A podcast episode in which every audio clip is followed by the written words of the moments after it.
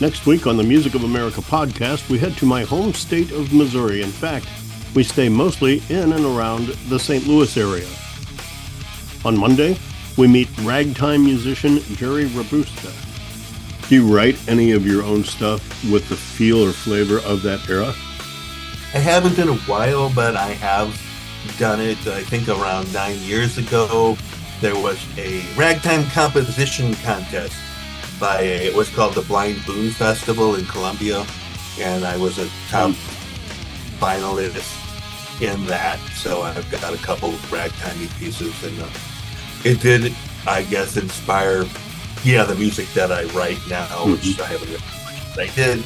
Yeah, you know, anything you play tends to go into that, I guess. On Tuesday, singer, songwriter, actor, and bassist from my old cover band playing bass now with a country band in town, meet John Vullo. You played in a high school band. Did you always, were you a guitar player? Were you a drummer? Were you a saxophone well, player? Going way back, I mean, I'm talking, I'm kind of an old guy, so I'm talking 60 years ago. I did it like a lot of a lot of um, musicians of the 60s did. I saw the Beatles. I mean, that I saw those guys on a Sunday night. Monday we went to school. I was in sixth grade and uh, all the girls were talking about John, Paul, and George and Ringo, you know, and we're like, mm-hmm. hey. Wednesday, hear about a huge blues festival they have every year called the Soulard B3 Festival, and spokesman David Beardsley.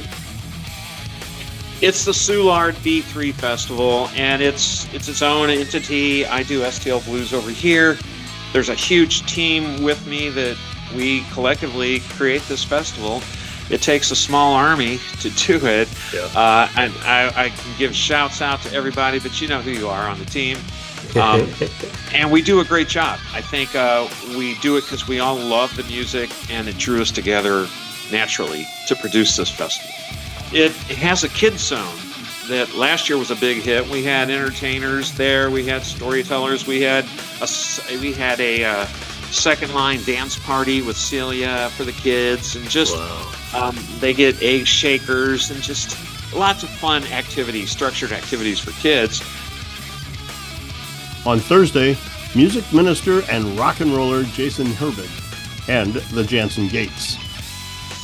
I think there's a way to kind of have those worldviews and, and have them come across in everyday situations because you know, being being a, a, a, pastor at a church or you know even just a Christian in general, I mean, you still have to live regular life in the regular world, and you're going to have things that happen to everybody, like these shared experiences. We wrap up the week on Friday with sponsor, friend, and guitar and mandolin builder Joe Mendel from Mendel's Frets. Kind of interesting that mandolin players think octave mandolins are that the, the stretches are too far for your left hand. Guitar players don't seem to mind because it's actually a little bit shorter than a guitar. Mm-hmm. Um, it's a, it just it's a such a cool sounding instrument. Whether you know I built them or not, I owned and still own one that I had made for me several years ago. But I owned a couple of them before I started building them, and uh, it's just a, such a cool sound. The Show Me State of Missouri next week on the Music of America podcast.